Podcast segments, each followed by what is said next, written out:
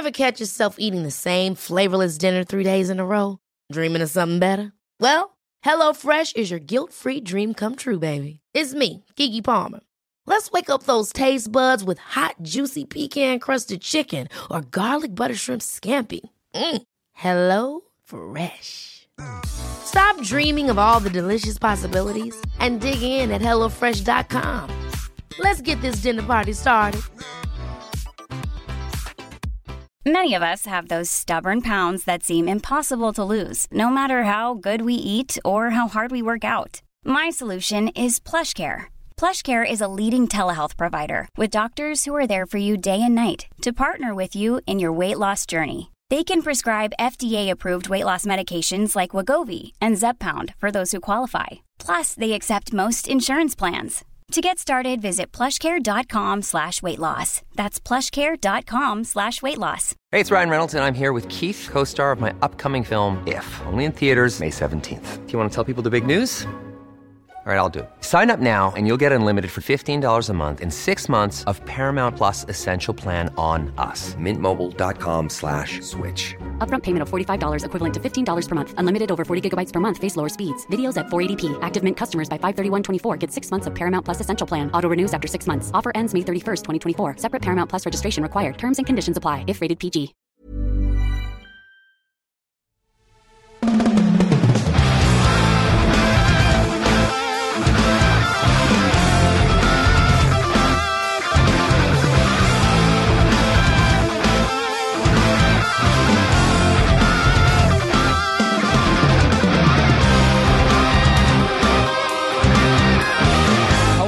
Welcome to the Osher Günsberg podcast. I'm Osher Günsberg, and thanks for being here. Thanks a lot. This is a weekly conversation with someone that I find truly inspiring, and hopefully it'll leave you truly inspired as well. My goal in this show is to talk with guests that have a great story to tell, or guests who have achieved something remarkable in their lives, and through their story, hopefully get inspired myself, perhaps inspire you too. My guest today, a bona fide pop star, former lead singer of Savage Garden, Darren Hayes. More about him in a moment. If you could do me a kindness, tweet out a link to the show. The link is oshergunsberg.com.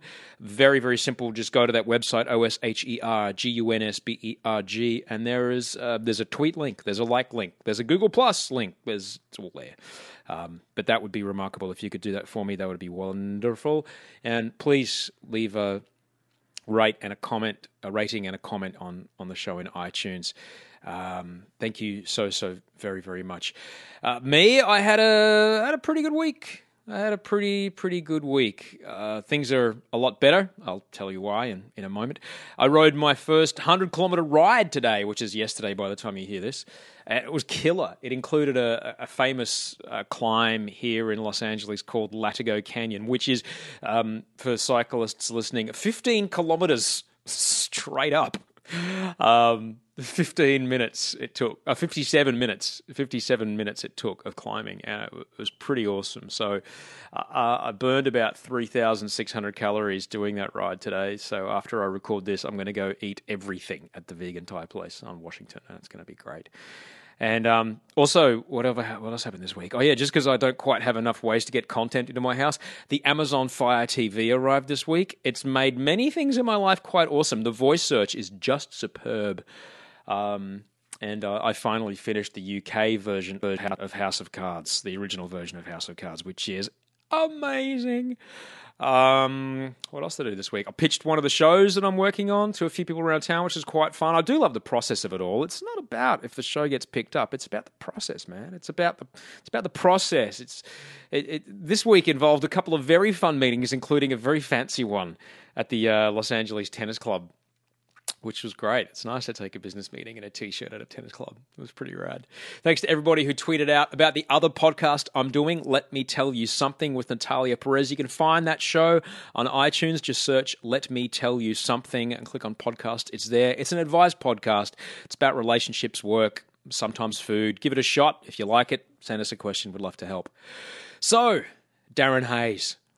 He's amazing. He is a really wonderful human being. Very grounded, very together, as you'll hear. You're going to fall in love with this guy. He and his husband came to my house a few weeks ago to record this. It was a very open, very honest conversation about what it is to be at the top of the Billboard charts in the US, not once, but twice with Savage Garden, what it is to record 5 solo albums, and then what it was like when that ended. He goes into great detail, in fact, about his very last night as a pop star. I really can't thank him enough for being so frank and so honest. And speaking of being frank and honest, he and I talk about anxiety, and we talk about depression. We talk about being on and off meds. Now, at the time when I recorded this about a month and a half ago, I was not on meds, and I talk quite openly about that. And it's only right that I tell you that that information is now no longer correct. After that particularly tough couple of weeks a little while back, I'm back on meds. I needed just a little bit of a help to rationalize my way about the interesting things that my brain was doing. Now, the kind of meds, if you've never been on meds, the kind of meds that I'm on, they give me absolutely no high. There's absolutely no low. That means there's not a stimulant nor a depressive effect of the medication. I don't sleep more. I don't sleep less. It's barely noticeable. The only thing that they allow me to do is to use my rationalization tools more effectively. It's a very interesting way that it helps the brain work, and it's made a world of difference. But it's not like applying a Band-Aid to a situation. Darren and I talk about this, but I'll tell you the metaphor now. It's kind of like when I tore my ACL, my anterior cruciate ligament in my left knee. I tore it snowboarding. I got to wear a big metal knee brace that basically helped my knee learn to walk and learn to work in the correct plane of movement and the correct plane of motion safely, helped me build up the muscles around that plane of motion. And with the right amount of rehab, I was soon able to not only walk, but then jog and then run marathons without this knee brace. But for a time, I couldn't live without it. So in many ways, same. It's a small part. Being on meds is a small part of a greater management plan that I work on with both of my doctors. But, you know, to quote Carrie from Homeland, this is the brain I was born with. It's the brain that makes me who I am, and I live with it, and it's okay. So, you know, that's it. I know when I did the Michelle Laurie podcast, we talked about, you know, what it was to come off them, but yeah, it got to a point. You can imagine what it got to, that I felt that I needed to get back on them. So I'll leave that with you.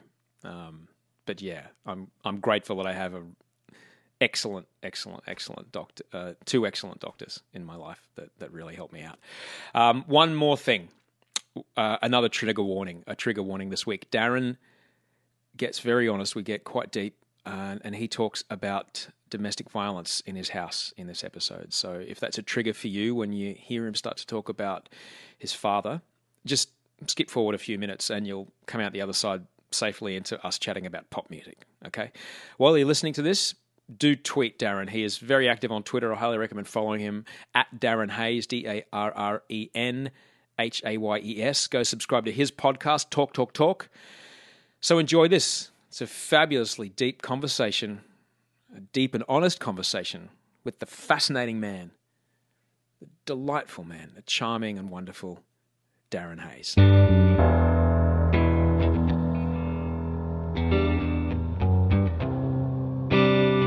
I do believe you're the very first person to be at the top of the Billboard charts in my house while I've been living here.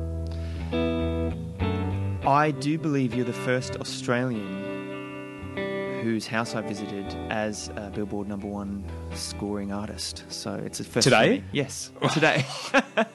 Darren Hayes, hello. Hi, thanks for having me. I'm really happy you're here as we drink tea. Now, people do write in and they say, can you not slurp the tea into the microphones?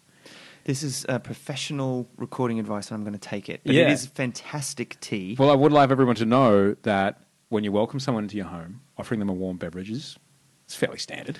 I saw it on Downton Abbey, so it must be true. It was very polite, and there was also another lovely tradition that we had when I arrived where I instinctively asked if I should take my shoes off, and you looked relieved that I asked. Yes. And I was saying, but that's an Australian thing because we're used to the good room. Yeah. So when you come into anyone's house, you ask if you could take your shoes off. It actually, a friend of mine, when she lived in New York, she was like, oh, take them off. And I never really used to care. She was like, mate, you don't want to walk all that energy through my house. Got it. It's weird. I'm with it. In my own house, I don't really care. But if you think about where your shoes go. Yeah. Yeah. Yeah. Well, now I don't drink anymore. They don't go as far as my dangerous places they used to go. But, so I was thinking, getting ready for this, I was thinking you and I have, we actually have a lot in common. We do. We do have a lot in common. We're both from Brisbane, which we'll talk about. We both spent at least a few years of our lives as blondes. Yeah, yes, I'm just, you can't see, you can't smell the tea or see Osher's hair, but yes, we both, we're sort of rat brown, I think is the colour. That was blonde at the time. Yeah. And we've both been divorced. Yes, to women, which is weird, but you've never been divorced to a man. Not yet. Nor have I. Time is, and you know, God willing, that won't happen. So we should, you know, because I'm just really grateful you're here. Your podcast is Talk with Darren Hayes. Right. And it's fascinating. It's a very different podcast. It's not this. And I love your show. And it's very strange because I started doing that virtually at the same time I noticed your podcast. Oh, really? And then I got really jealous of your audio quality because mine is completely different. Mine's over dodgy phone lines and it's mostly a listener call-in thing. Uh-huh. But I love the format of your show, so I was kind of hoping you would ask me to come on. I'm really glad you're here, and if you want any, I can show you how. If you want any help with that afterwards, please. That'd be more than helpful. This thing's great. Since this thing's come along, everything's super awesome. It looks like something from Doctor Who. We're referring to a device that appears to record and broadcast our voices. And it's incredible. I push play, and there's people inside it, and they talk back, and they sound like us. So, I often have this thing, and it was I'm a fan of Malcolm Gladwell, the author. I was a big fan of his book Outliers. I didn't like What the Dog Saw very much, but I also loved The Tipping Point. His latest book, David and Goliath, is an exceptional read, and I wonder. And his theory that he theorizes is that people who have some sort of inhibition early in life have to struggle just a little bit harder, and then that's their just MO as they go through life. And so by the time they get wherever they're going, they're like, "What do you mean? This is how I've always done it." And I wonder if living in Brisbane did that to you. I absolutely think there's a value in struggle. Absolutely.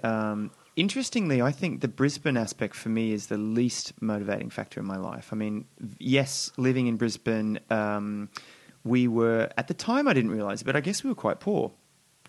But it's a testament to my mum that I didn't feel poor. But I was always aware there was sort of a north-south divide. And you were on the deep south side. Deep south. And I never went over. It was only when I started working for B105, the radio station, and driving the Black Thunders out there that I was like, oh, this is different. Yeah. I mean, and every city and every town and every country in the world has got the place you want to live and the place you prefer not to live. Mm-hmm. And I grew up in the place you probably prefer not to live, but I didn't realise. The 8 Mile of Brisbane. There you go. And so, yeah, we were kind of poor, and it was difficult because looking back, I obviously was a gay kid, didn't know it. Everyone else told me I was gay before I really even realised. But I got picked on a lot. We were poor. My father was a very violent alcoholic, and I had a lot to push against, I think. And there was a massive amount of escapism. I say this to my sister, actually. My sister's got 2 beautiful kids, and you know, we used to say, because their lives are so happy, do you think their adulthood will be boring or unmotivated because we had so much to push against? And the jury's still out on that. I don't know. I'm not advocating trauma, but having something to overcome or struggle is a huge part of my psyche. As a kid, though, you accept the world as it is, and you know, we have this trick in our brains that, oh, this must be how it is for everybody. When did you notice that your home life and family life was kind of different? Well, I think shame is a big thing. I mean, I'm sort of working on a one-man show, and I have to keep saying that this will happen so that it happens, but I've been writing... because I wanted to talk to you. Well, I've been writing a book for years and years and years, and the big theme and all of it is just overcoming shame. Shame of being poor, shame of being, you know, that little kid under the table who is afraid to tell teachers and friends and family that dad hits mum. And because there was so much shame and so much secrecy involved in it, and it's all interwoven into my sexuality. I learned as a child that there were secrets. There were just things that you didn't speak to other people about. So when I would go to school after essentially being on an all-night vigil, trying to protect my mum, having not slept, I dare not tell anyone. And in fact, the first person I ever told about my childhood, I was 17. So I'd lived it all and survived it all before I ever confessed to an adult. So I never had any scaffolding. I didn't have anyone as a mentor. I didn't have anyone that I could confess it to. But I knew when kids came home to my house, there were holes in the walls that we used to patch up. I'm quite good with spackfiller. There was this need to keep up airs and graces, and I knew that we weren't maybe as rich as other families, so I was slightly ashamed about that. I knew that there was this forbidden secret about our, family dynamic that we couldn't tell anyone about, and I also knew that I had crushes on boys, and every possible feedback that I could receive in my life, from kids picking on me to my own father to everybody, even people who loved me, that would say little things that you say to children like, "What do you mean Dirk Benedict from Battlestar Galactica's cute? You can't say cute." And as a child, I would go, "Oh, okay." And I would file that away and think, Don't say that. That's a thought you shouldn't have. He was really, and Dirk Benedict, goddamn, that hot. Even when he was in the A-Team later. Hot. Like, and What a name, Dirk Benedict. I know, it sounds like a porn title. Doesn't it? Uh-huh. Completely. And now, you've brought up something that really triggered something in me, because I remember as a kid, there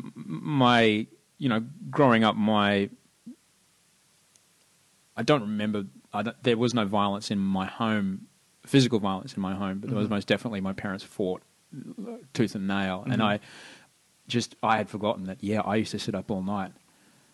I used to sit up all night and watch the bedroom door just in case Mum left. Yeah.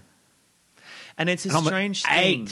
It's a, you know, how it's a can, sad isn't thing. That wild that we're such little kids and we think that we have the power to get in the way of what two powerful adults want to do. And it's a funny thing, because I wrote lyrics about this, and I always say this when I talk about my poor dad. I'm sure he just has a heart attack every time I ever do an interview, because unfortunately his story is my story, and he is absolutely a recovered alcoholic. He's he has an incredible life. We aren't in each other's lives, but I'm very proud of him because he survived all this stuff. But, I have a lot of sympathy for parenting. I'm not a parent. I have enough trouble being a parent to a dog. The responsibility. I don't know about your parents, but from my generation, my mum was 24 with 3 children. Brisbane style. Brisbane style-y. And the amount of pressure, I think, placed on them as young people to be grown-ups. One of the biggest freakouts I have in my life is when I remember that I'm supposed to be a grown-up. Oh my God, I have to fill in this form, or I've got to do my taxes, or gulp, I have to act responsible. So I have sympathy for them for that. However, I never realised until I had a lot of therapy that most children sort of feel safe. It's kind of the whole deal with childhood. That's what you're supposed to get on the tin. All you got to do is feed them, make them feel loved and safe. And if you can give them some consistency, then they can create their own lives. Well, guess what? We didn't feel safe. When you come from any kind of turbulent family childhood, you internalize that. And I was probably a 5 or 6-year-old child essentially dealing with anxiety disorders. I didn't know what that was called at the time. I used to think I was psychic because I thought it was magical, because I could tell when my father was going to go off on one. In retrospect, it's just because I could hear the slur in his voice. But I didn't know what drunk was. I didn't know what tension was. I just knew that feeling as a child, thinking at any point my whole life could just go down the drain. So I better be on high alert. That place of and particularly I remember it being, it's nothing like what you're describing, but I remember being bullied at school for being the fat kid and, acting out at school because I was afraid of what was happening at home, and then getting home where it's supposed to be the safe place, and then it's not. And then, I don't know, I'm 8 or 9, with just like, well, where is safe? Do you remember the first time you felt safe? Like coming home going, ah. Yeah, I do. And it's quite sad, actually. It's when we lived in a caravan park. We left my dad, and apparently I peed the bed every night for 6 months. Used to have nightmares. But we lived in a trailer park in the suburb of Springwood, I think, And we were, by all accounts, absolutely poverty-stricken. Happiest memories of my life until I met Richard. Because I was safe. Every night I knew I had my mum, I had my sister, I had my brother, I had my Star Wars toys. And I knew that that feeling and danger and anxiety couldn't find me. Yeah. Were there other kids in the caravan park that were different from the kids at school? We led a pretty sheltered life. Again, it's funny because I adore my mum. She's just incredible, but she was raised as sort of a failed Catholic. And so there was always this... my sister and I were talking about this recently in our family. We were raised with this distrust of everybody. You couldn't trust anybody. I mean, mostly because you had to lie to authorities or to the police or whatever. So there was always this feeling of not trusting anyone. So at that point in my life, we didn't really interact with other people. Again, because people might ask questions. Right. You know, it was a bit like being in a Harrison Ford, you know, film or Witness or the, you know, right. relocation program. Yeah. Living there. But yeah, I had that thing that you had at school where, I mean, look, it's human nature. My dad used to... breed exotic birds illegally, which was hilarious. So we always had to... Yeah, Brisbane. Totally. So Brisbane. We had like the whole, like the... We had like a bird sanctuary in the backyard, but we would always lie and say we just had one budgie. But... Meanwhile, there's a macaw waking up every morning. Exactly. I don't even know where this is going, but getting picked on at school was definitely a shared thing that we had in common, yeah. So as you... Became and like here's the thing, like my brothers and I, I'm one of four boys. Where do you fit in the scale? I'm number two. Ah, interesting. Yeah. What's your star sign? I'm an Aries. Okay, Taurus, and I'm the youngest. But continue. Right, my older brother's a Taurus. Mm. We are 23 months apart, so for one blissful month of the year, I'm only 1 year younger than him. Mm. But yeah, I'm going to be 40 in 7 weeks. I can't wait. I said the same thing, and. We do it to women a lot. We very rarely do it to men, but I guess when you're in our field, people do it to us a lot where people say, oh, goodness, how do you feel? And it's almost like they're trying to break some bad news to you. Well, mate, I get it. Look, I get it. You know, here, that's why I'm pursuing producing television here. There's definitely ageism in our industry. Totally. Absolutely. Yeah. And, you know, I at one point turned up and I was the guy that took the job from the guy who was 40. Right. When I showed up. Yeah. And that's the way it is. Yeah, it's okay. Yeah, it's all right. I say that about pop music too. A lot of people and fans are incredible, and they take up a cause for you, and they will often say, you know, oh, it's a travesty that you don't get played on the radio. And I've always understood that pop music is a youth market. You know, if I was programming a radio station, I wouldn't play a Madonna record or a U2 record or a Prince record. They're three of my favourite artists in the history of the world, but they're too damn old for pop music. I get it. I don't agree with it, but I understand it, that music, especially music and fashion, you know, there's so... That hook is so tied into that glory of youth, mm-hmm. you know, and that emancipation from... Well, that's what you're buying when you buy the song. Freedom. My God, when I put on Carly Rae Jepsen's Call Me Maybe, I felt like I was 17 again. Yeah. And it's, you know, and I'm... unashamedly in love with pop when it's that good. Yeah. When it's that damn good, I love it. I there's nothing quite like that. When you hear that song and it's just, even the bass line's a hook. You're preaching to the converted. I mean, it's funny, Richard, my husband, is quite cool. He's so much cooler than me, and when I first met him, he... He's sitting behind you on my couch, taking notes and nodding. He's judging us. And no, he's agreeing with when you say, he's really cool. He's like, yes. Well, he was never, you know, he's not a sycophant. He was aware of my music, but he certainly was never, he would never have bought my records ever. But beautifully, he's really proud of me and, you know, obviously he gets it. He's not a prat. But it's funny, Richard loves that song, Call Me Maybe, and Richard's quite indie. And when we first heard it, it was just one of those songs that was like, this is sort of undeniable, isn't it? You can't go past it. It's like... I'm going to say, like, not since perhaps Mbop has there been a pop song that's just so... Or Baby from Bieber. Like, this is a track that is just a monster. Yeah, you know, I kind of agree, definitely.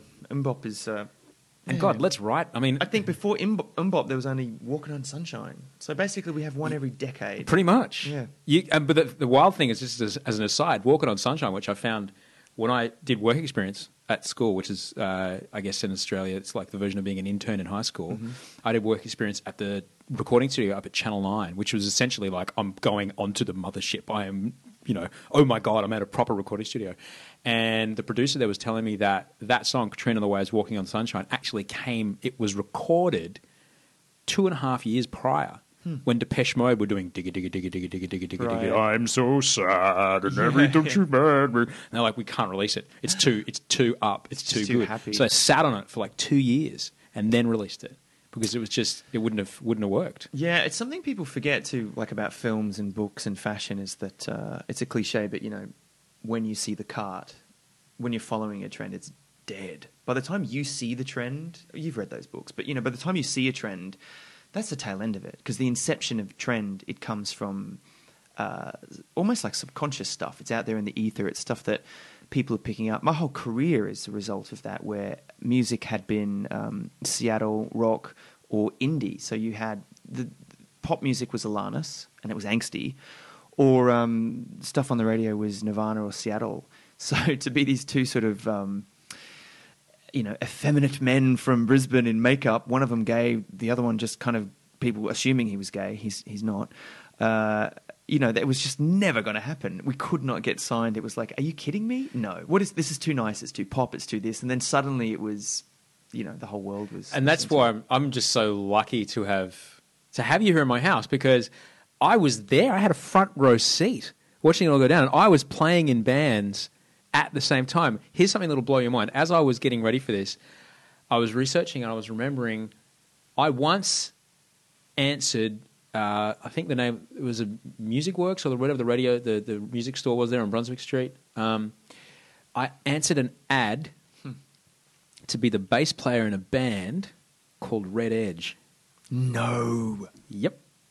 Okay, this is so weird. Okay, so I know. And that was the band that you answered an ad in Time Off magazine to be the singer for. Yes, and we both got duped. So Red Edge was essentially Daniel Jones and his brother Oliver Jones, both. I think I spoke to Daniel on the phone. Yeah, me too. I'm pretty sure. But then when he said, oh, we're just doing covers, and I was like, nah, okay, not for me. Yeah. And I said, no, it's not my bag. Red Edge, no disrespect, terrible covers band that I was a part of. There was a lot of it going around the early 90s, man. It's okay. Horrible. This is before DJs, before Pioneer CDJs. People had to get people in the club door. But this is why Daniel was definitely like a Simon Cowell, like a Svengali, because he was in that terrible band. They were trying to get a publishing deal, and you were replaced, or your position that you went for was filled by a guy called Jamie Sullivan, and we got a duo. We got Jamie and Scott Sullivan. Scott played drums, Jamie played bass. Oliver Jones is an incredibly talented musician, actually. Daniel would probably even admit that Oliver is really the musician in the family. Incredible guitarist, and wrote all these songs. And they asked me to be in that band, and I hated it. But it was a year of an incredible like workplace experience for me. So let me guess, Mary Street? Nothing ever that cool. No, Beanley Tavern? Occasionally the Beanley Tavern, but actually northern New South Wales. Oh, Cougars RSM? Potentially. Lismore. Yeah. I forget what it was called in Lismore, but our biggest... We went off in Lismore. This is like 92, 93. Yeah.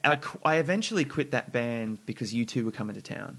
Yeah. And I was part-timing it as Santa Claus at the Maya Centre for Maya. I was working part-time as a Santa Claus that year.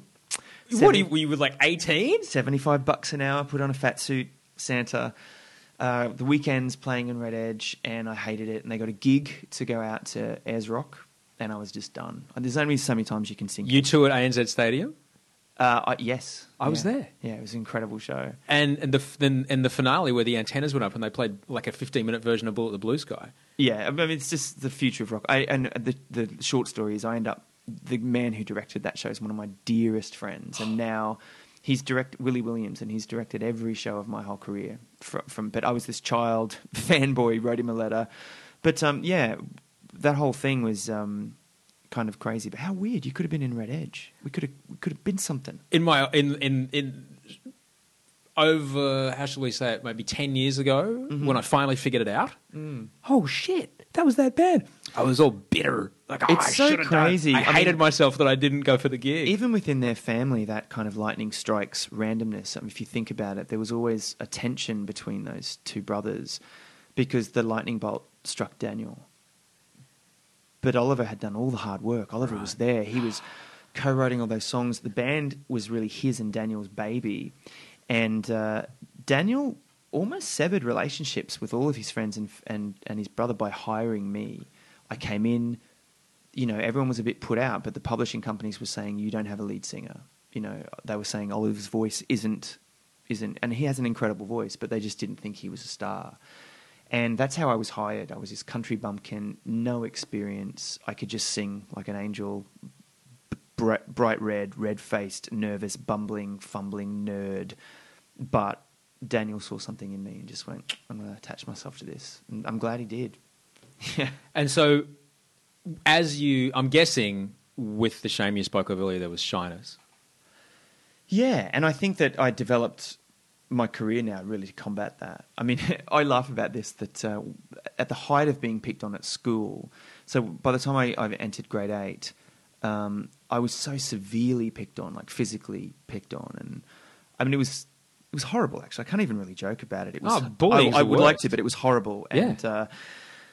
I around that time, I think it was 87, and Michael Jackson's Bad was released. And I mean, look, I get it. I didn't even get that there was anything that was slightly threatening from a gender point of view. I looked at him and went, you're so strange, and you're my hero. And this music video was about how Michael was getting picked on. So what does he do? He just makes a few dance moves and then falls out of the ceiling in a fabulous outfit.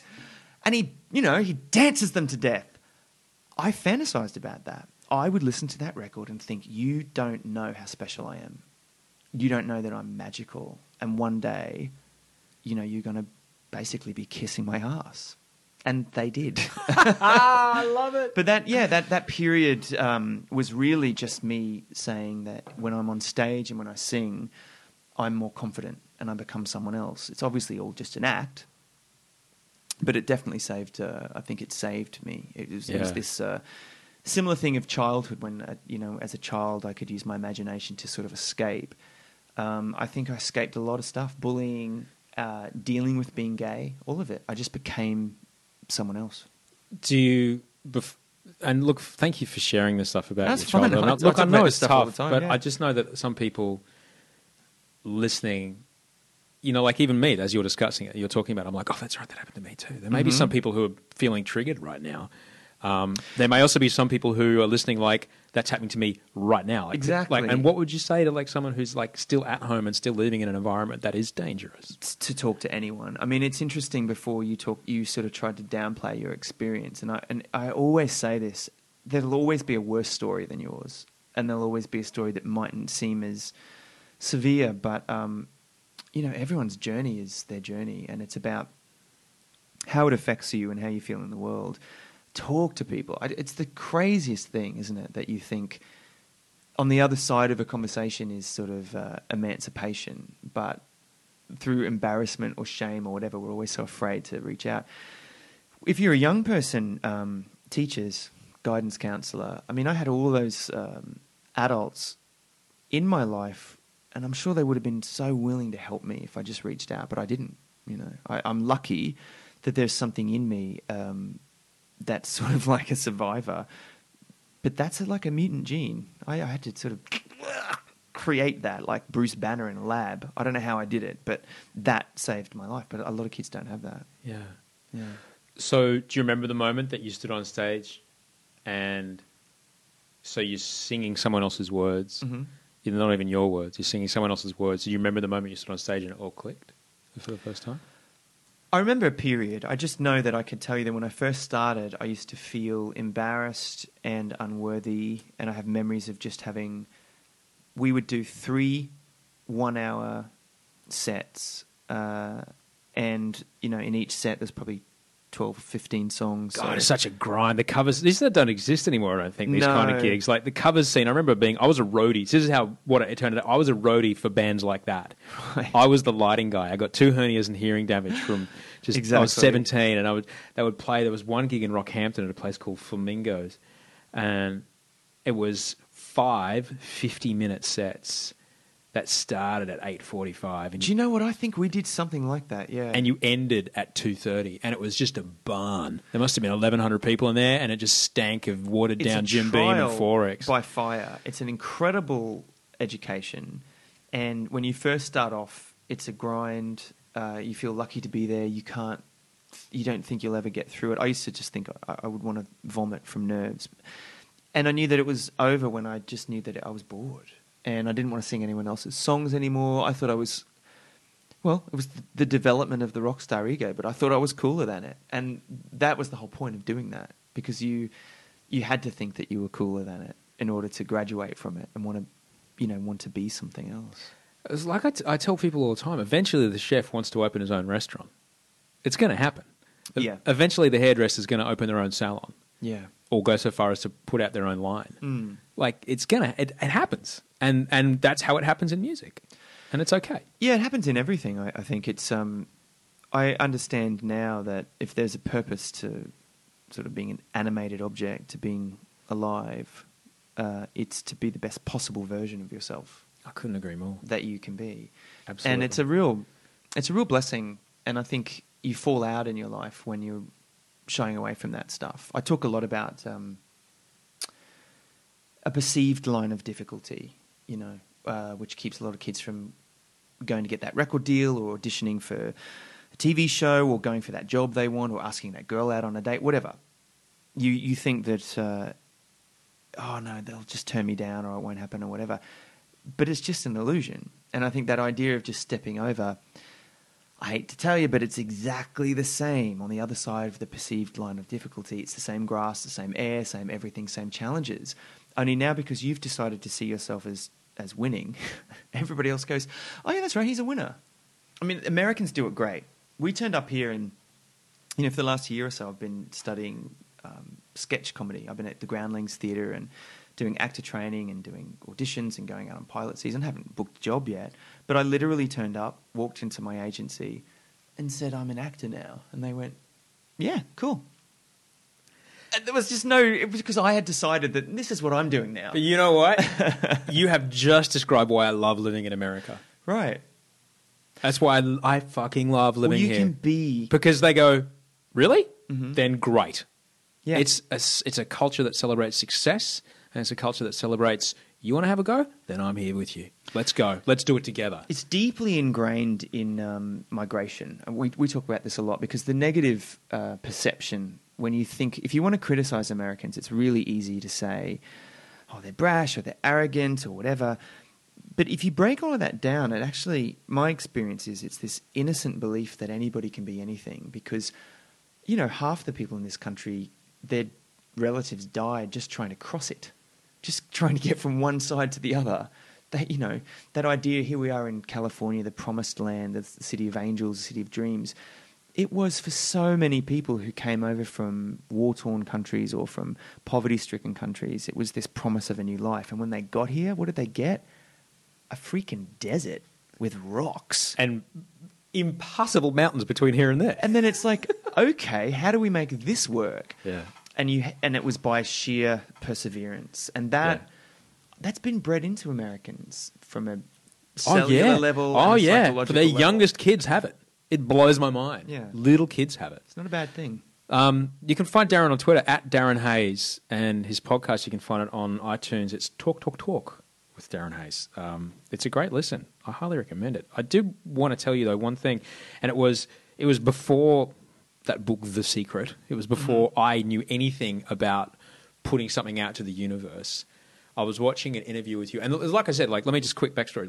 There was the moment where I wasn't the bass player in your cover band, but then I was in a band and we were grinding through that same machine that you were grinding through, meeting those, what was his name, Mick at Warner's and all those guys, Joe from Sony, all those people. Like, this is how you get a record deal. And like, we were playing gigs and we were trying to, Tina Arena's managers just called us back. We were trying to make it all happen. And then when you got signed, I remember the story was like, you had, the band was Bliss, is that correct?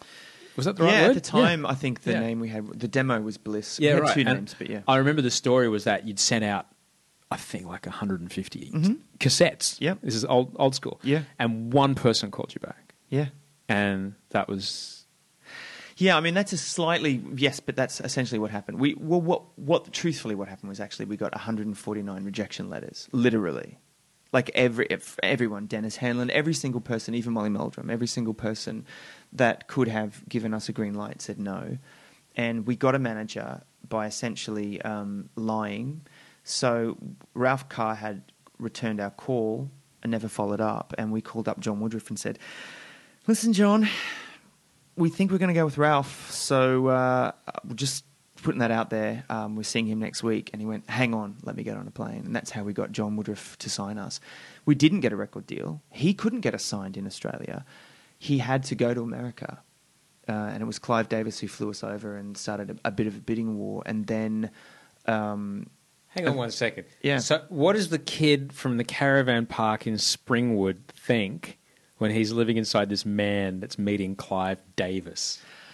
But that point in my life that I was born to do it. Oh. By that point, the whole process had occurred where I, from the minute I decided to leave Red Edge, dye my hair black, it was already black by that point. My ear was pierced. I essentially looked like Bono. I started dressing and looking and being like a rock star.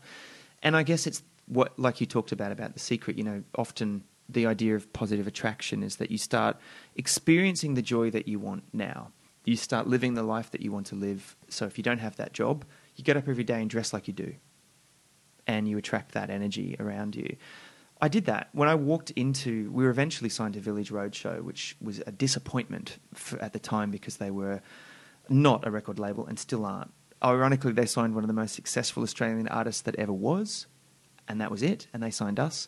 But I walked into those offices in my op shop clothing, my vintage, if you will, clothing, my jet black hair, my single 90s earring, my swagger, and I owned it. And I absolutely believed that I deserved to be there, that I was a fucking star. And it turns out that you were. It happened. It happened, yeah. It happened to be that I became one. But yeah, so having a front row seat to it and also being around that, you know, inside the Brisbane music scene and, you know, the words that, you know, Brisbane being Brisbane and the opposite of what we just discussed about the Australian attitude towards success, which at the time, I'm sure it's different now, but at the time it was, who are these guys? Who are these guys from Blaze, Springwood, blah, blah, blah. Mm-hmm. And I just couldn't, I just remember just being just so thrilled that you'd done it. And I remember you sitting, the two of you, it was an afternoon, it was about 4 p.m, you were doing an interview in the Studio A at B105. You were both wearing black, head to toe, very, very black. You're doing this interview. I was like, dude, they did it. They did it. Yeah. And then about a year later or 2 years later, I think, I remember it was a 60-minute story about you. Uh-huh. And I can't remember it exactly, but there was something about, and this is what I'm saying, is before I had any idea about putting out a positive intention or what you're describing, living into the success that's yet to manifest, didn't you like write a note on a piece of paper and like throw it behind a cupboard or something? That's so great that you brought that up. Daniel actually did that. And I have to say his family taught me so much about that. That boy, we aren't in contact, but he manages to be successful in most things he does because he was raised to believe that he could be and do anything. And his parents taught us so much about that. I didn't really have that confidence when I first met him. And on the other side of it, the influence of his family and seeing a really tight nuclear family too. You know, isn't that weird? Like, when you go to other people's houses, they're like, hang on, so when Dad comes home, no one else is freaked out? Everyone's actually happy when Dad comes home? Oh, wow. Yeah. Okay. And after dinner, everything, we just laugh? Right. Wow. Okay. But Daniel did that in a very physical and to the T, like, you know, intention. But I did it on a very energetic level, and I realized I had always practiced positive attraction and positive intentions and putting intentions out to the universe my whole life. from the minute that I just thought, you will kiss my ass one day. I mean, to flash forward from the Michael Jackson story where I'm a kid watching Michael turn into something fabulous and dance his enemies to death, to being stopped on the side of the road by someone flashing their lights at me on my way to sound check at the Brisbane Entertainment Centre, where I had 10 years beforehand I'd seen Michael perform and thought, I'm going to do this one day. And one of the kids who picked on me stepped out of the car and he said, I have to apologise to you. I'm so sorry for what I did to you. And I was like, I didn't even know why I pulled my car over. I just thought it was the police or someone flashing me. And he apologised. And then that night at the entertainment centre, he was in the front row screaming for me like a girl, like this screaming teen girl, straight guy, just absolutely a fanatical fan. And talk about sort of a weird circle of completion. I didn't get pleasure in it. I actually had a lot of compassion for him at the time. I've got goosebumps. Yeah. You're telling me that story. I went, absolutely, yeah, that you pulled over and then he said... I want to apologise to you for picking on you. Oh, my God. Yeah. Yeah, it was incredible. But I definitely accept that. Yeah, I accept that I created all of that. I also accept that I created a lot of the sadness and the chaos and things that didn't work out in my life as well. I think it's a two-way street if you believe in creation and manifestation and all of that stuff. You can't get off the hook. You have to, when things aren't showing up for you, you really have to look and go, what is my core belief here? Well, what's my role in it? What am I ordering up? Yeah. And often it's all the stuff, all the beliefs that you have. Yeah. They're just a mirror. I remember watching the 97 Arias when you absolutely just demolished. I remember that. I remember being present, like for the first time, like the next day, people on the radio grumbling that you and I were robbed. I'm like, fuck you. That I was what? That you and I were robbed. Oh, right, yeah. And you won 10 Arias that night. This is the Australian Recording Industry Awards. In my opinion, the deadliest of any award. They were about 4 kilograms. They're a pyramid. Absolutely. Can be used as a weapon. Lady Gaga would wear them as shoes. Or earrings. Or brassiere. A brassiere. Yes, exactly. And I remember the next day going, why are people hating on these guys? You don't win 10 Arias by accident. Right. You don't have the industry all at once, stand on their feet and go, this is the best thing that happened to Australian music this year, by accident. Yeah, I mean, it was a strange thing too, because as we said before, we certainly weren't welcomed with open arms. It was a begrudging admittance, I think, of success. And to be completely honest, immediately after that moment, that was when a backlash began. Our second record, I remember... It was I Knew I Loved You was the first single. And even We Knew. I mean, that single was written really as a sort of an FU to the record company that wanted another sappy ballad. And we just didn't write sappy ballads. I wrote sincere pop songs and I wasn't in love. I hated love. I was writing songs like Gunning Down Romance. But I remember when we delivered that and we got a bit of sort of backlash in Australia because it wasn't hip and it wasn't cool and some other artists were trashing us. And I remember thinking... That's so uncool. Like I wouldn't do that to another artist. Why is this happening? And it was only that song became another number one in America that Australia were like, well, not fans. There's a huge separation between your audience and the gatekeeping of which is PR and media. But the media at that time was very much like, yeah, they're not going to be able to repeat this. And we did. Wait, but, you know... Sorry, I can't hear you. I've got Billboard Awards stuck in my ears. Yeah, I apologise. But there was definitely that feeling of like, well, they've outstayed their welcome. You know? Ah. Yeah. You mentioned it just briefly with this gent that you went to school with, but I'm always fascinated by... I've only done it like a handful of times, maybe 5 times, have I stood on stage. Like, here's the thing. Most people have a hard time when... someone they don't really know that well or vaguely know is staring at them. Right. Yeah. What's it do to you when you're standing on stage and there's 20,000 people staring at you? What's it like being the receptor of that energy? What does it do to you? What does it feel like? It actually feels more like you're a conductor. It's of an orchestra? No, like a conductor of that electricity. Ah. Or like you're a part of a fuse. It's absolutely electrifying. I can understand. I've never had an issue with drugs or substance or anything, but I can understand why a lot of performers do because it's such an incredible high, and it's not the attention that you get because honestly, the attention I got over that very quickly. The minute I became famous, I didn't care about fame anymore. And I think now, if you look back at my career, you realise that I've never been a celebrity. I've made a lot of choices in my life that have made my career more difficult because I've never wanted to be a celebrity. But the flip side to that is this adoration and this love and this position you're in where people are looking up at you adoringly. And it's like the essence of love. It's an incredible privilege, And I, to this day, it still really touches me because I know how much of my heart I gave to my idols as a kid. And I feel that, I see that in all of my fans, my audience. I've grown up with them now. And they've stuck with me through so much that, I don't know, it's really emotional. It's like family. How does... but at the end of the night, you mentioned the substance abuse, like, that other artists have, well documented.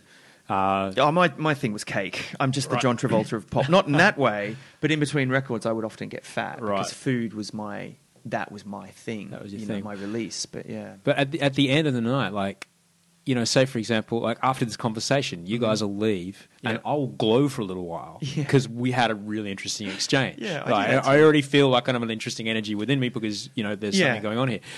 At the end of the night, and I remember this, when I got off stage when I was playing in my band, and then when we were doing those Idol shows, every Sunday night, there's 800 people in the crowd, we're going live, there's 2.5 million people watching, or then when we're doing the live stuff, when there's 10,000 people, I'm at the fucking Opera House, and getting off stage, it's like a hot plate that you're not cooking on anymore, but it's still hot, and it is for a while. Yeah.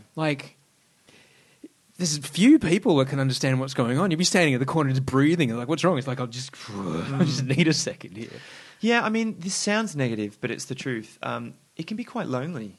I think you relate to that because when you're a performer, you're put in that electric position. I remember I hadn't really felt that fever.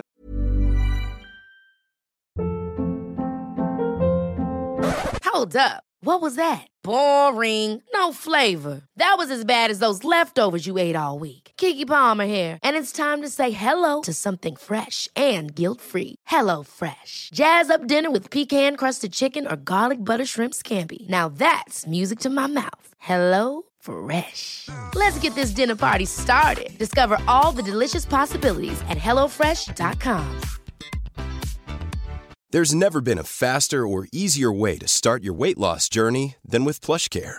PlushCare accepts most insurance plans and gives you online access to board-certified physicians who can prescribe FDA-approved weight loss medications like Wegovy and Zepbound for those who qualify. Take charge of your health and speak with a board-certified physician about a weight loss plan that's right for you. Get started today at PlushCare.com/weight loss. That's PlushCare.com/weight loss. PlushCare.com/weight loss. Until very recently, I went home and did some stuff on The Voice. And when they were amping the crowd up before the show and they brought sort of guest mentors in, I was one of the 4 people. And I felt that surge of being in an arena and that energy from the crowd that's like a tidal wave. You're a surfer. You understand that whole thing of... sometimes you can feel the tide, you can feel the moon, that's what a crowd feels like to you. And when it's gone and you go back to your hotel room, or in my case, when I go back to my lovely husband, we make a cup of tea. And he, as someone who trained as a director, is very aware of that come down because it's suddenly you crash into being mortal. I remember saying to a therapist once, that I was considering just opening up a cake shop. Or something, a bar or whatever, just getting out of it. And he said to me, Darren, do you really think that you could be mortal again? And he was deadly serious. And he was like, seriously, I want you to consider this. You lead a very magical life. And what we do for a living involves that experience you're talking about, which is that surge of an exchange of energy. Mm. He was like, do you really think that you could live without that? And the jury's still out on that, but I suspect probably not. Because Savage Garden went bonkers in about every country at once. Yeah, it was intense. Yeah, did it ever get overwhelming? Did you ever go? Yeah, of course. Again, I don't know if it was a wish on my part. I think to a certain degree I was saved a lot.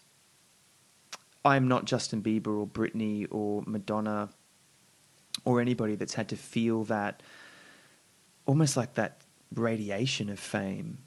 I've had spurts of it, but I can understand how it can feel crushing if it's taken away from you, because you obviously don't have any control over it. I had such a detachment to fame. It was happening to somebody else that when our reign ended, I was completely prepared for it. I remember sitting down with Willie Williams and he said to me, you have to make peace with the fact that Savage Garden is probably going to be the most successful thing you've ever been involved in. So everything else from now on has to be a completely new adventure. And I really did subscribe to that. Had I lived my life thinking, oh, I'm never going to get another number one or whatever, I would have been miserable and bitter. But I never saw that as a continuum. I mean, I studied fame as well, and I looked at, I know I keep referencing Michael, but he is the, sort of the poster child for how it's essentially cancer and it can kill you. Mm. There's a minute, the Spike Lee's got an incredible documentary about this moment when Bad was released. It was coming off the back of Thriller. Everyone was saying he's never, ever going to top the record. He didn't, and that was a demon that sort of haunted Michael to the grave, I think, because it only became the second biggest selling album of all time. But at the time, people were talking about fame as this tiny gap in a door that opens for a second and you just have to run through it, and eventually the door closes. It happens to every career, and it's how you navigate through that, how you evolve, what your definition of success is, I think that defines how the experience leaves you in the end. Oh, because I'm glad you brought that up, because I wanted to ask you about it. I mean, like those moments I was just describing on Idol, like I just have to... You know, I was thinking about it when I was, you know, getting ready for this, is that Australian television is never going to be the same as it was 10 years ago when Idol was on. There's now multi-channels. The internet has taken over from, you know, downloading has, you know, changed how people watch TV. Mm-hmm. And that no matter how big a show I ever do in Australia, it will never, ever be as big. Ever. It just won't happen. The industry is different. It will never happen. It'll never be as big as that first and second season of Idol. And... now I'm okay with it, but for a long time, it really fucking bugged me that I would probably never have that again. And I love that you say that and admit that, because, again, to go back to shame, I have struggled with that definition of success in terms of, you know, just hitting a home run. Hitting, you know, when you're on Idol and you're the biggest thing ever, and... I mean, it's so interesting because I watched your transformation as well. I remember just turning up one day and you were a star. So at one point you were someone that I met at radio stations, and then you were somebody that did really fun, sort of humble interviews. You were always humble and lovely. But then one day I turned up and you looked like $1 million. But something had, a light had turned on in you. Right. I imagine it's because you gave yourself permission to be that person, and it was a really, I don't know, but there was definitely something that you want to be around, and I think that is how we fall in love. I think that's how genuine intention manifests itself. Wow! But, do you want to know the truth? Yeah. The truth is, and I've never talked about this, that coping mechanism you described earlier. Mm-hmm. What you saw was my coping mechanism at full strength. Okay, so what was happening outside of life was so difficult that I was so terrified. Titanium. I was so terrified of everyone and everything that the only way I could leave the house was to put that on. To become him. Uh-huh. Yeah. I mean, we haven't spoken about this, but I was so touched by your name change, and I completely... I found it really emotional, and I completely related to it. And for people listening to your podcast know about it, I guess, but just that idea that you can attach an energy to an identity or a name. And I completely relate.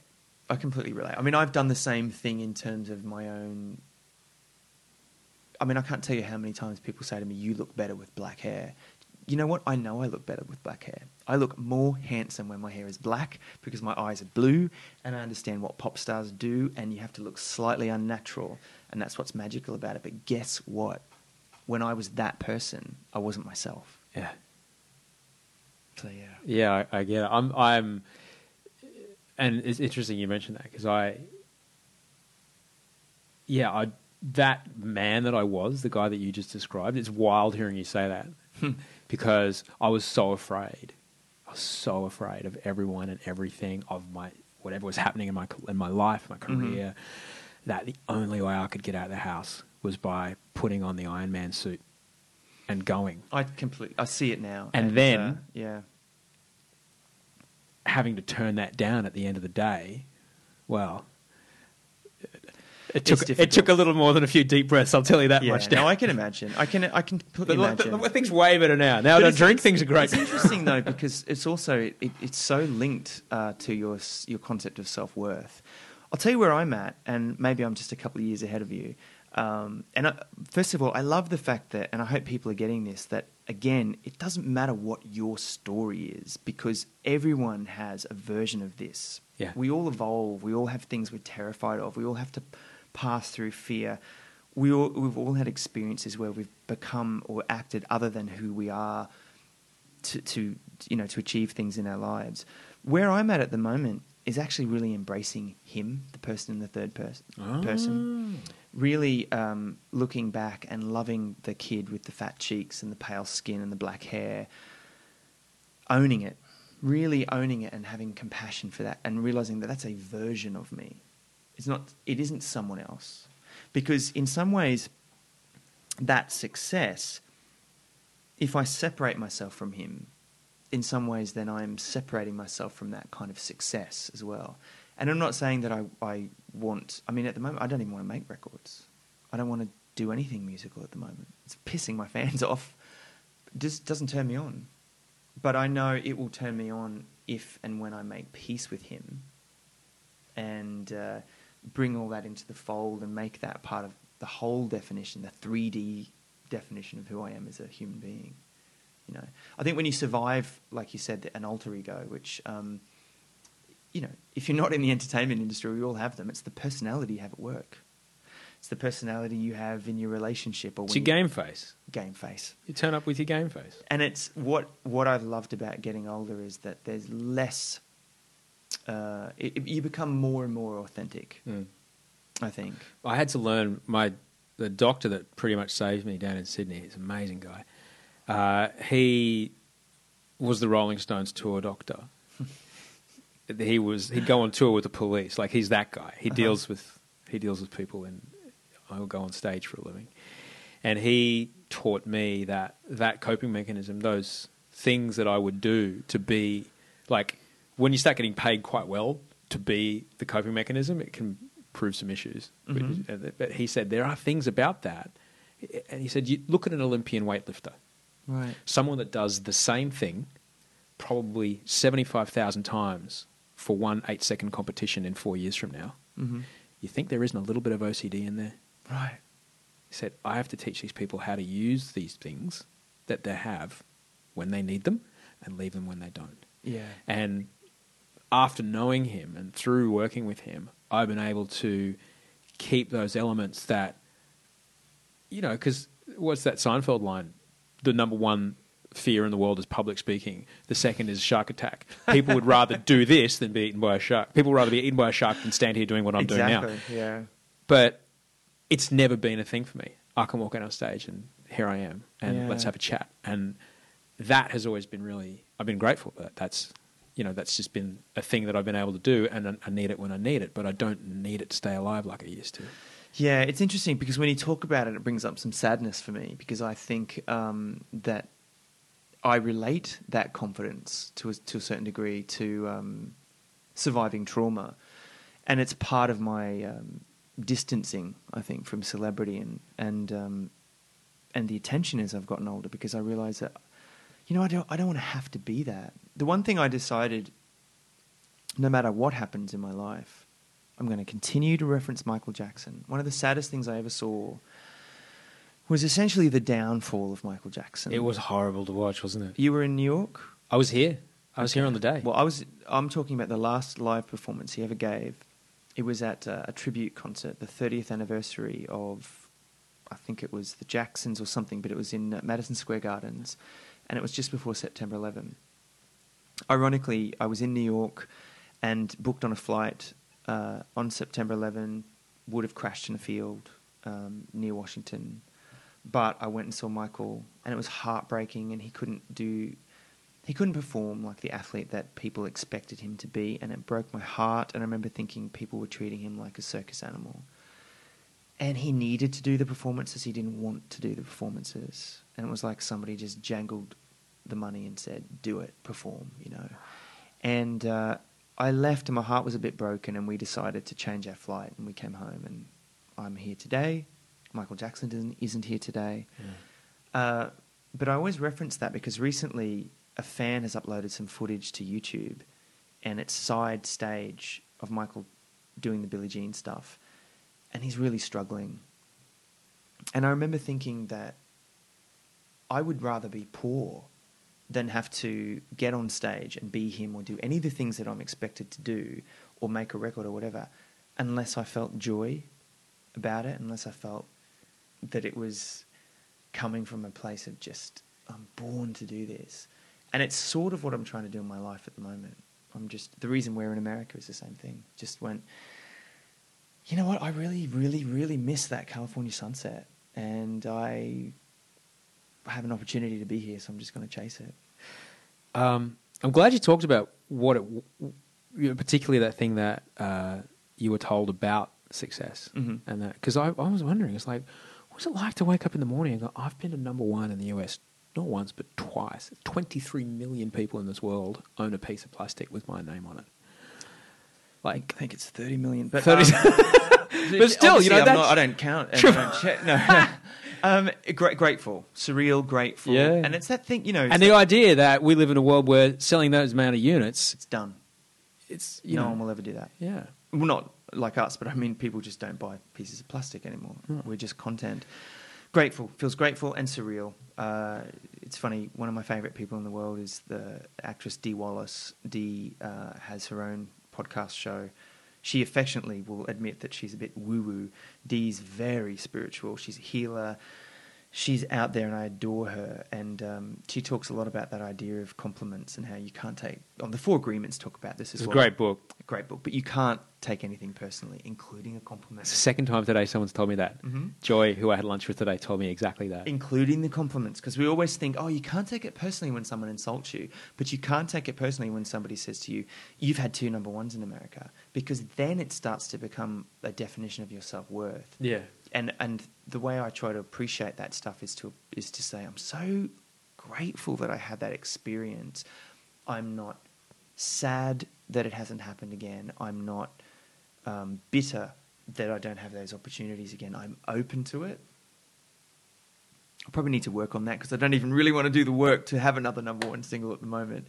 But, you know, I'm grateful for it. Yeah. And, yeah. You can find Darren on Twitter. I highly recommend following him, @DarrenHayes.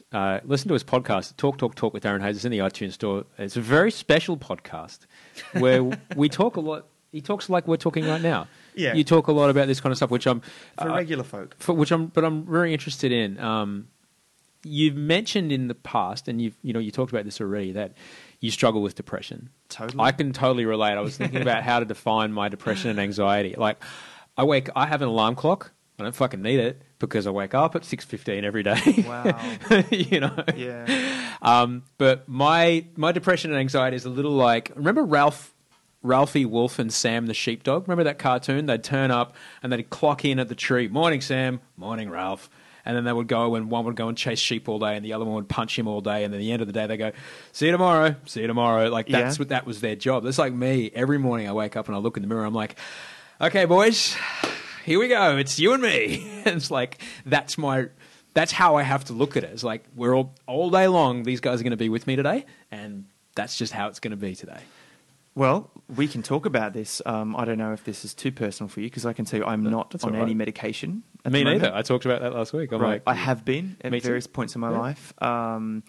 It really messed with my definition of self, because, I got over it, and my message here is that everybody should just get over this judgment that you have, that you think there's something that you should be able to cope without medication. That was difficult for me. I never wanted to be on medication because I didn't want it to dim my light, or I didn't want to feel like I was a drug addict, or I didn't want to feel like I was not strong enough to handle this on my own. But there were periods in my life, and there probably still will be, where I haven't been able to manage and cope. You know, I have a family history of, I mean, my grandmother actually committed suicide.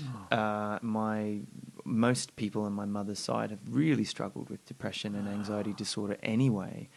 So then I go and become a pop star and then come out and just go through a lot of the stuff that I've experienced. Well, my anxiety, my depression always show up in periods of crisis.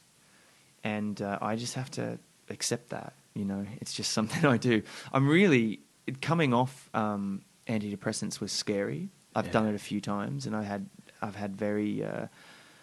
I ended up having panic attacks a few times. So to circle back, when you mentioned it earlier, I think I was 4 or 5 when I had my first panic attack. Wow. Like that's what it was. Yeah. Now I know. When I knew what it was as an adult, I was like, oh, that's the thing that used to happen when I was a baby, I was a kid. I've only come off medication once, and that was enough for me. I'm here now without it. I work hard to stay off it. I would really like to be on it again. I really would, but I have a great doctor that just said to me one day, he was like, Darren, you know, you don't need it. It's a tool. It's a fantastic tool to help you essentially relax into deeper therapy. And being able to stabilize my moods helped me have pretty intense psychotherapy. And I've done everything. I've had well, I haven't done everything because I'm not... Well, I related to, when I did my ACL, I blew out my ACL in my left knee. Oh, wow. And I got to wear one of those kind of Mad Max 2 braces that you wear on the outside of your knee. It was this big robotic kind of metal hinge. Yeah. I would strap on every morning. It was a little uncomfortable, but I could walk, and it was great. And in the safety of that, my knee learned how to work in the right plane of motion again. The muscles came in the right plane of motion. Great metaphor, exactly. And then slowly I would do more and more hours of a day without it. If I was going surfing or snowboarding or whatever, I'd wear it again if I was going on somewhere. And eventually, and now I live without it. And that's how I describe how being on meds is. Absolutely. It's not...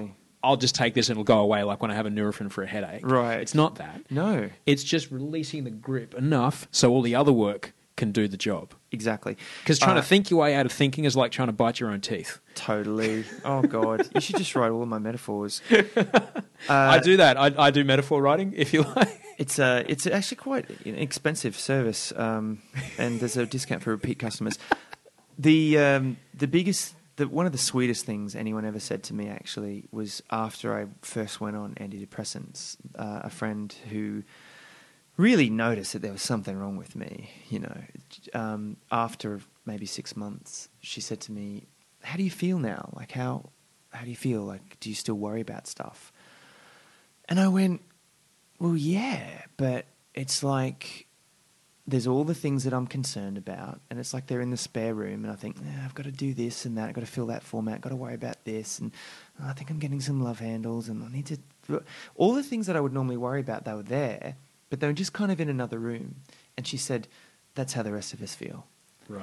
And it was such a moment of freedom, because I was like, okay, I get it. It doesn't make your problems go away. It just gives you the ability to actually be rational. Yeah. Rational. And realise... Bono's got that great lyric about Michael Hutchence. The tragedy of suicide is that you get stuck in a moment where you think that you'll never be able to overcome the monster. And the sad truth is the next day you do. But when you're stuck in a moment and when you're dealing with depression and anxiety, you can't... It feels permanent. It feels like permanent. It's never going to end. Exactly. It feels like it's never going to end. And... it always ends. And there's a great documentary called The Bridge about people that try to take their lives off the Golden Gate Bridge. It's a lot of people obviously die, but there are a lot of survivors, and every single survivor has always said one of their final thoughts just before they hit the water was, I don't want to do this. Oh, God. And if you know that, you know, that's such a nice saving grace to know that, you know, you can't take that shit back. Just there's always all those metaphors and cliches about how there are cycles of life, how, you know, there's no rainbow without rain. They're cliches for a reason, because they're true. there is always a sunset and there's always a sunrise, and stuff passes, you know, this too shall pass. I often say to people on my show that if you are here and you're listening to the show, you have survived everything that's ever been thrown at you. That's true. Wow. And you would not look back on anything that happened in your life and think, well, I wish I'd jumped off then. No one thinks that.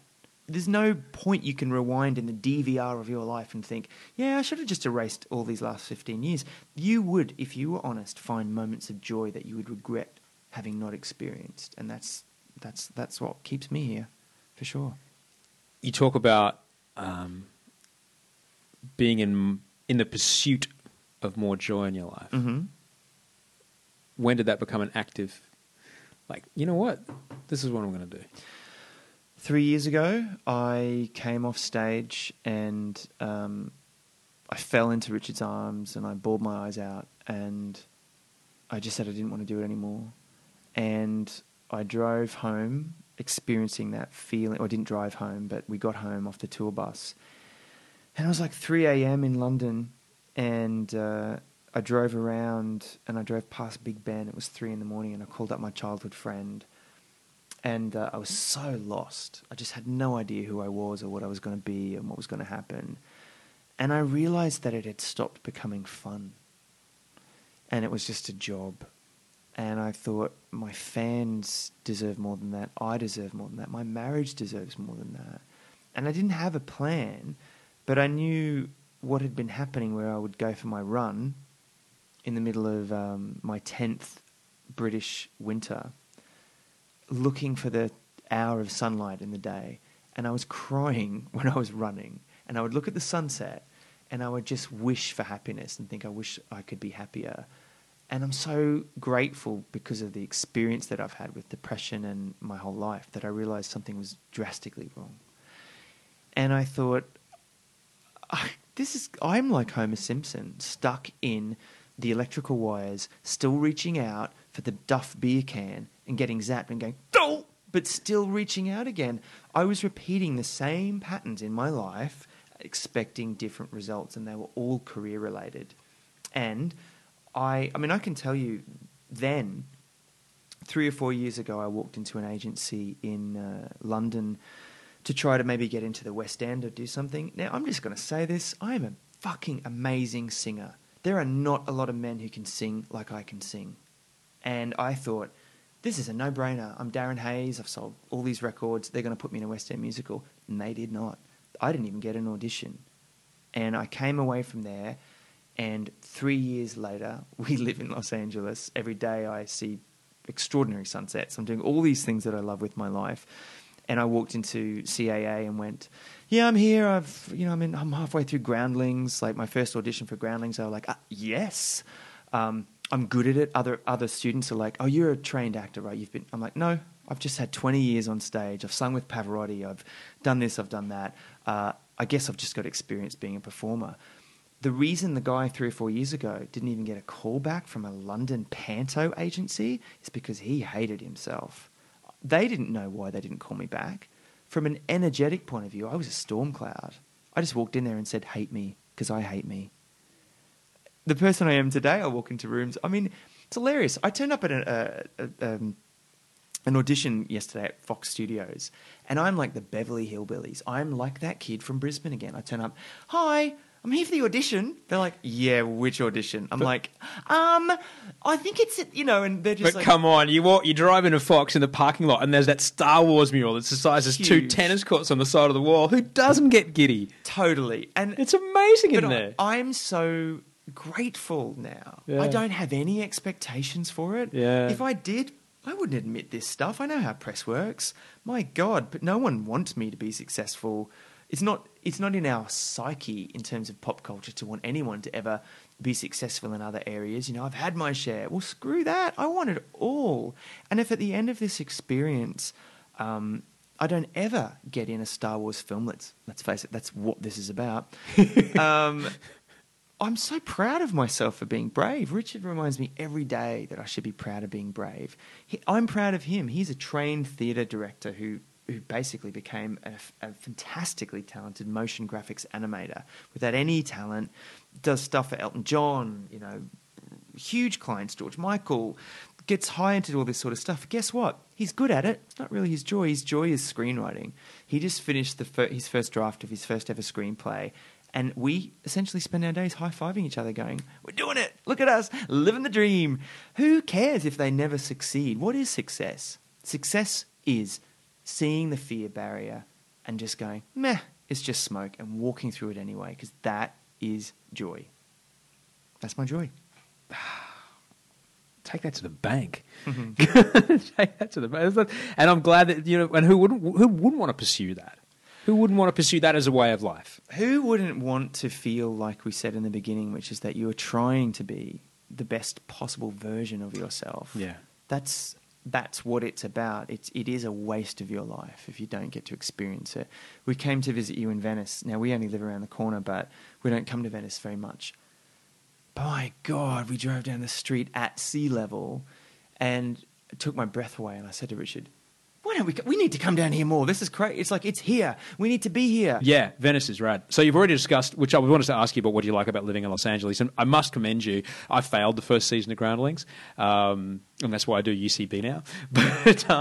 But good for you, because it's amazing. For folks who don't know, Groundlings is, I guess, one of the feeder schools for Saturday Night Live. It's like every comedian that you see in the American kind of, I don't know, world of comedy, particularly young comedy, they've all come. Jimmy Fallon was a groundling. Adam Carolla was a groundling. Will Ferrell was a groundling. Tina Fey. And then on the other side of thing, Amy Poehler was UCB. Oh, she was, right. Yeah, she started UCB. She is, right. No, they started it. God. So it's one of these schools. And in fact, when I went to my very first day at Groundlings, they're like, we just want to let you know, you're everybody not going to get a job on Saturday Night Live just because you're here. Right. All right? It's not how it works. Well, also everyone repeats too. I think it was, I was very lucky that I didn't have to repeat first. I'm in intermediate, and I'm expecting to be asked to repeat because the game has lifted. I'm in a room full of really talented actors. I'd say I'm in the top half of the class, but I'm certainly not the best. Yeah, right. And it's, you know, it's good. It's really competitive. Yeah. Did you...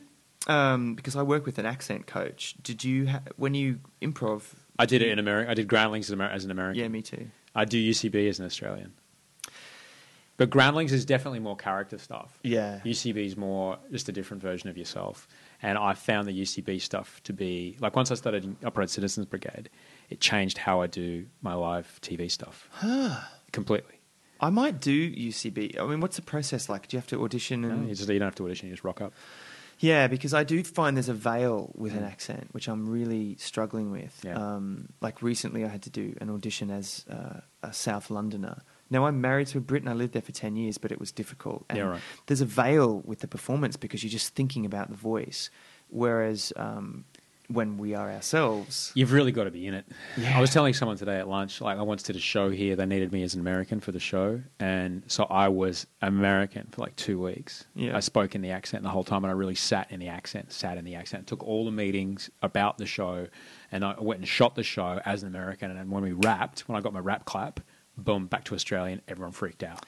My test is Subway sandwiches. I know that's bad food, but go into a Subway as an American... That's how I do my accents. Right. I just, because there's that fear of being inauthentic and people saying, where are you from? Yeah.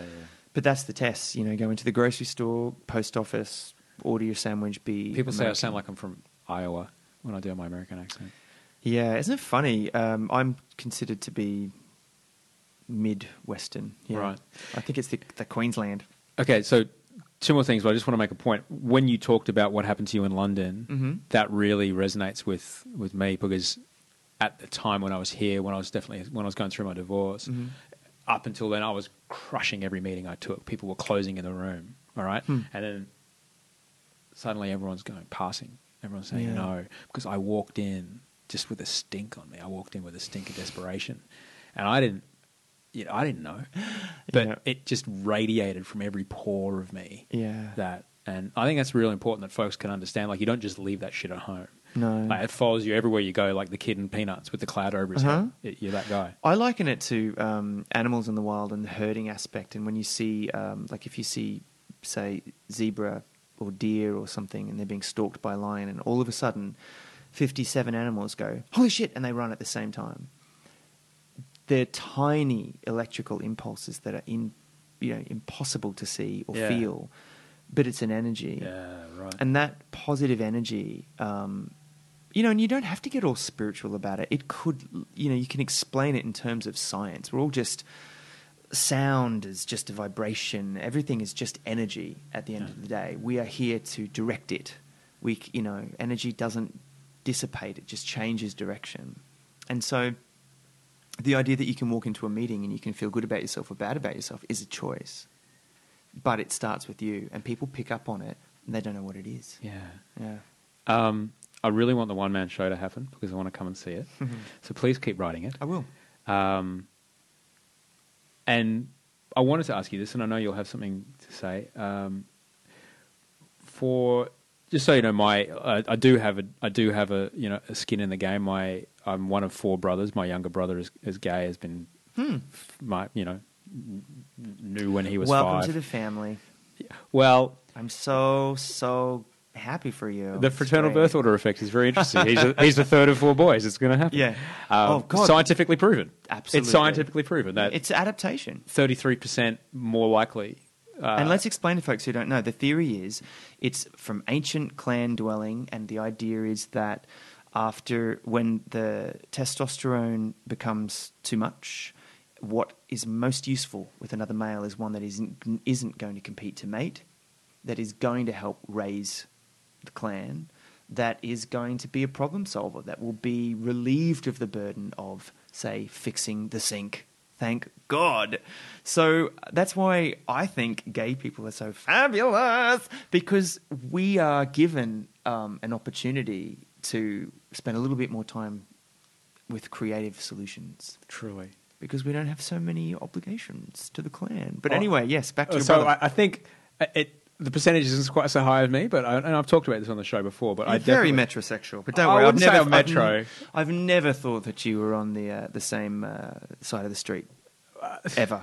My bust has slowed down, and I have had a jolly good look out the window, but I never got off. No. I was married to a woman, and bless her, and she's one of my best friends, and we know it. But you know, if you're with someone and you're still, if she's a girl and you're still thinking about Bruce Willis, there's a problem. And she don't look like Bruce Willis. So I'm stoked that you're married. Yes, me too. Super happy that you're married and married again, because it makes me think that, it can happen again. Yes. It can happen again. Of course, yeah. And for a long time, we talked about being stuck in a moment. It felt like it would never happen again. It felt like I would never have that again. Well, it was a choice. Same way getting a record deal was a choice. I absolutely woke up one day and said, I'm sick of being sad. I woke up one day and thought, I'm so worthy of love. If I'm here and I'm worthy of love, there has to be someone out there for me. And I woke up one day in London 10 years ago and decided that I was going to stay in London instead of come back to San Francisco. I gave up my green card, and I just knew that there was magic around the corner, and he was. And I met him. And when I met him, I didn't have that stank on me like we talked about. Yeah. I was someone you wanted to be around. And when I met Richard, he was somebody that I just wanted to be around. I wanted to be in his atmosphere. Yeah. I wanted to be in that energy. And we've had, almost 10 years together. And our marriage is incredible. But we obviously have had periods when we've been collectively sad together and collectively happy. But what has always kept us together is that we adore each other and we believe that we deserve each other. So, yeah. What would you say to people who feel a bit funny in the tummy about marriage equality? Oh, gosh. Well, I think the easiest way to really look at this is could you please just separate it from any religious or ethical viewpoint that you're looking at it, and view it in terms of what it actually is, which is a legal document. I think it was, I'm going to quote somebody whose name I can't remember. She was the redhead from Sex and the City. Cynthia Nixon posted something on Twitter recently, which was essentially that granting women the right to vote didn't change the definition of voting. I could say the same thing in Australia, giving Indigenous Australians the ability to vote. In the 60s... Exactly. It was horrible. The fact that we did that is horrible. Let's not forget that part. But, you know, inviting, you know, African-American folk to the countertop didn't change dining. It just brought people to the table, brought everybody to the same table. And all I can tell you is, if you want to know why I passionately believe, I wrote an article about this for Attitude magazine, why I passionately believe in marriage equality is that one out of every, I think it's something like gay questioning kids are 4 times more likely to commit suicide than heterosexual kids. And you don't have to be a brain surgeon to work out why. It's because they can't imagine a happy future. Yeah. When you grow up, Disney exists because it sells you... well, it isn't a myth, actually. I'm going to defend it. But they sell you the idea of a happy ever after. And that often involves falling in love and living and growing old with someone. Everybody deserves to be the old couple at the beginning of the movie Up. Oh, yeah. Everybody deserves to be that. And when you have a human being that is raised into the world that says you can have everything except the possibility of a soulmate or completion. And it isn't about the piece of paper, but it is about how you feel your society views you. And the only way a society can really give its citizens the positive message is to change how it functions from the most high level. And it filters down. And when something becomes law, eventually... we all know it's wrong to be racist. It doesn't mean that racism doesn't exist, but you feel that you live in a society where that is wrong. That is reprehensible. There are laws. There are things to protect equality. That's my argument for marriage equality. You know, it's something that a lot of folks don't really want to have to deal with. But it's like, come on, we have a rusty roof. We need to fix it. Because we all live under it, so just deal with it. I don't care if you don't like roofing. There's a hole in it. Fix it. You're right. Mm. I couldn't agree more. I often joke, like, you know, find me a homophobe and then give me 10 minutes. Right. Just give me 10 minutes. It's a conversation. I'm sure you saw this. This is the best answer ever, which is that I think Gizmodo or someone did this. You can YouTube this. But essentially it was asking folks 2 questions. They said... do you believe that homosexuality is a choice? And the folks that said, yeah, I do actually. And they said, okay, that's cool, that's interesting. So what age do you remember, when did you choose to be straight? And the recipients would say, excuse me? Like, no, you just said, so you believe that homosexuality is a choice. So when did you choose to be straight? And everyone is baffled by that question. And most people say...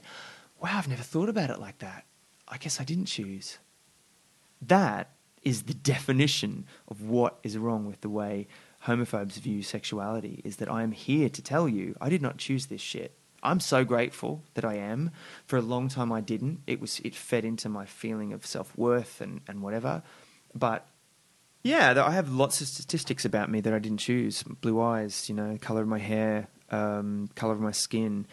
And my sexuality is just one of those, it's just an attribute about me. And it's actually a useful piece of information. Might have helped me a little bit when I was younger if I'd known exactly what size shoe to wear. But I do now. And it's like, oh, okay, cool. That's what it is. That's sexuality. It's just an attribute. And it really is. Oh, God. It really is that simple. And that really is all it is. It totally is. It's a variation. I accept it. Yeah, just because there's big parades and...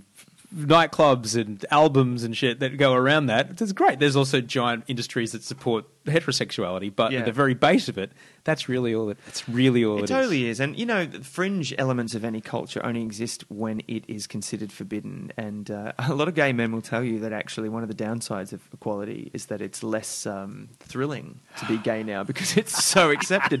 I can't deny that there was a certain thrill about holding a boyfriend's hand under a table. Because it was a bit like being in a 40s, you know, it was a bit like the end of The Affair. Yeah, right. You know, it was like, no one understands our forbidden love. Well, now everyone does, apparently, apart from a few people. I found a fascinating idea that in the 40s and 50s in New York, there was an entire language. Polari. That's the one. There was an entire language that was... Oh, God, I'm sorry. No, it's fine. You're ruining tea here. No, do it. You just got to hold the top in. I've poured the oolong. It's not oolong, actually, is it? It's getting my char. There's an entire language that existed within the gay subculture of New York with secret code words. And so two men could have a conversation in front of a cop, and the cop would have no idea that they're saying, well, actually quite thick and uncut. Your place? Great. Yes. Because that's the conversation they were having in front of the copper, because if they were to talk about that openly, they would be arrested and taken to prison. Yeah, friends of mine have got a magazine called Polari. Obviously it's a gay-centered magazine, but yeah, definitely in London as well, you know, the swinging... Amazing. Swinging gay London. So great we don't have to have that anymore. No, exactly. In our part of the world. In some parts of the world, though, parts of the world, it's a freaking death penalty. And I would not want to be at, the Winter Olympics right now and be... Have you seen the Google Doodle today? Yeah, it's fantastic. The rainbow flag made me very happy. Me too. Much like having you here has made me very happy. At Darren Hayes on Twitter. Call into his podcast. Yeah, if you're brave. Yeah. Talk is his podcast. I am so grateful that you and your husband came to visit me today. Such a pleasure. Thanks for having me. I'm going to take your photo. All right, I'm up for it. And I never let anyone take my photo because I feel like it steals my soul.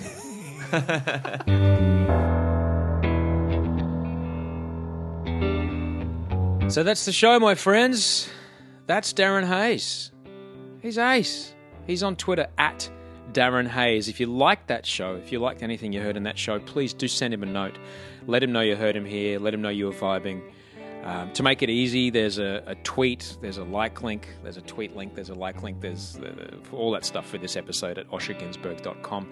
Get into his podcast. It's called Talk, Talk, Talk. It's on iTunes. It's a cracker. If you like this chat, you'll love that chat because you actually get to call him up. He does a call-in show on iTunes. So it's superb. I highly recommend it. So, look, just thank you so much for being here. Thanks for being a part of this adventure. Thanks for letting me talk about, my trials and tribulations. I'm very grateful that I'm able to share what I share with you and the response to what I share with you. So if you keep listening, I'll keep doing it. Before I get out of here, we were talking a lot of music today, so I'd like to... introduce you to another musician here in LA. I'm going to leave you with a track from him. He's ticking a lot of boxes for me. I mentioned Darren and I almost nearly played in the same band together, but actually at one point in my life, I did play double bass in a country band, and it was a big turning point in my appreciation of all things Americana. So with that in mind, I'd like to leave you with this. It's a new single from Kai Brown. You can find him on Twitter at Kai Brown, K-A-I-B-R-O-W-N. His new single, which has an excellent video featuring the angelic Ashley Hart is out right now. If you're on a highway, enjoy this. It's a solid piece of road trip music. This is Kai Brown. This is Princess of the Desert. Enjoy. I'll see you next week. Sleep well, my darling friends, and dream of beautiful, beautiful things.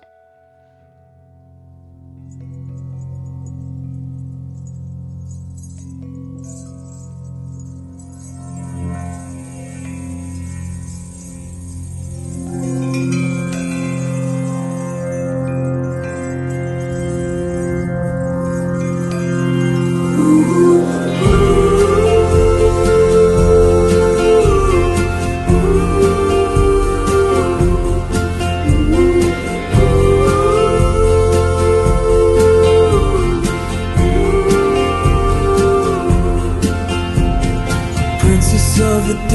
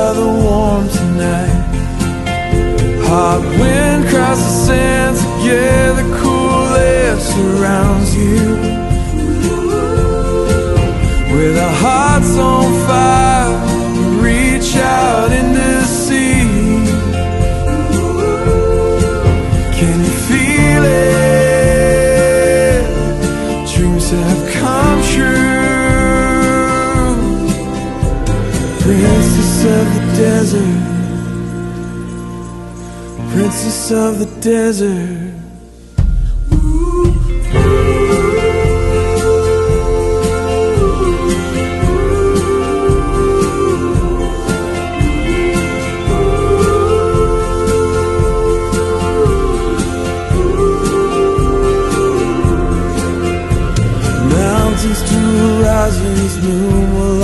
Got us with you, I won't go it alone. Fear it can't be measured with an earth that is tethered to you. I give all that I own. If you're lost in the canyons or out on the mesa, shine like a crystalline light. I come to be promised in your arms like the sun sets into the night. Our wind crosses the sand together, cool air surrounds you. With our hearts on fire, we reach out into the sea. Can you feel it? Dreams have come true. Princess of the desert, princess of the desert.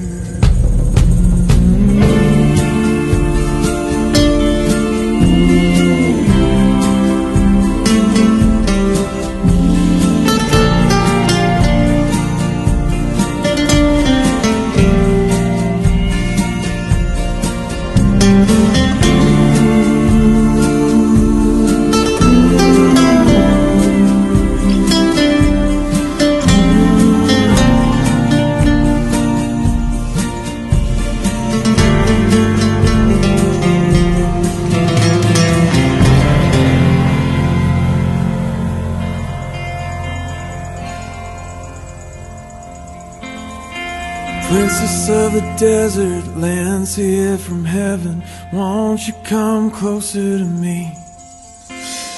Kiss like an angel, feathers in your hair, eyes that burn green like the sea, skin like the sunset over the sand, smile like a crystalline light.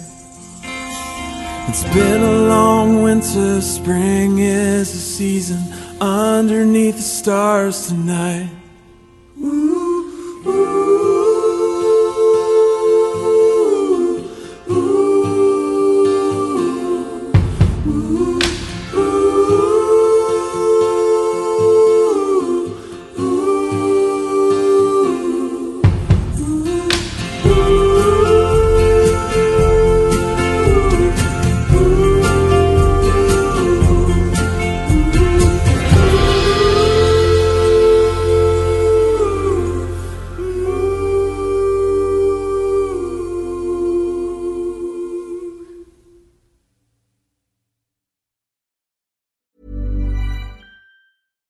catch yourself eating the same flavorless dinner 3 days in a row? Dreaming of something better? Well, HelloFresh is your guilt-free dream come true, baby. It's me, Keke Palmer. Let's wake up those taste buds with hot, juicy pecan-crusted chicken or garlic butter shrimp scampi. Hello Fresh. Stop dreaming of all the delicious possibilities and dig in at HelloFresh.com. Let's get this dinner party started.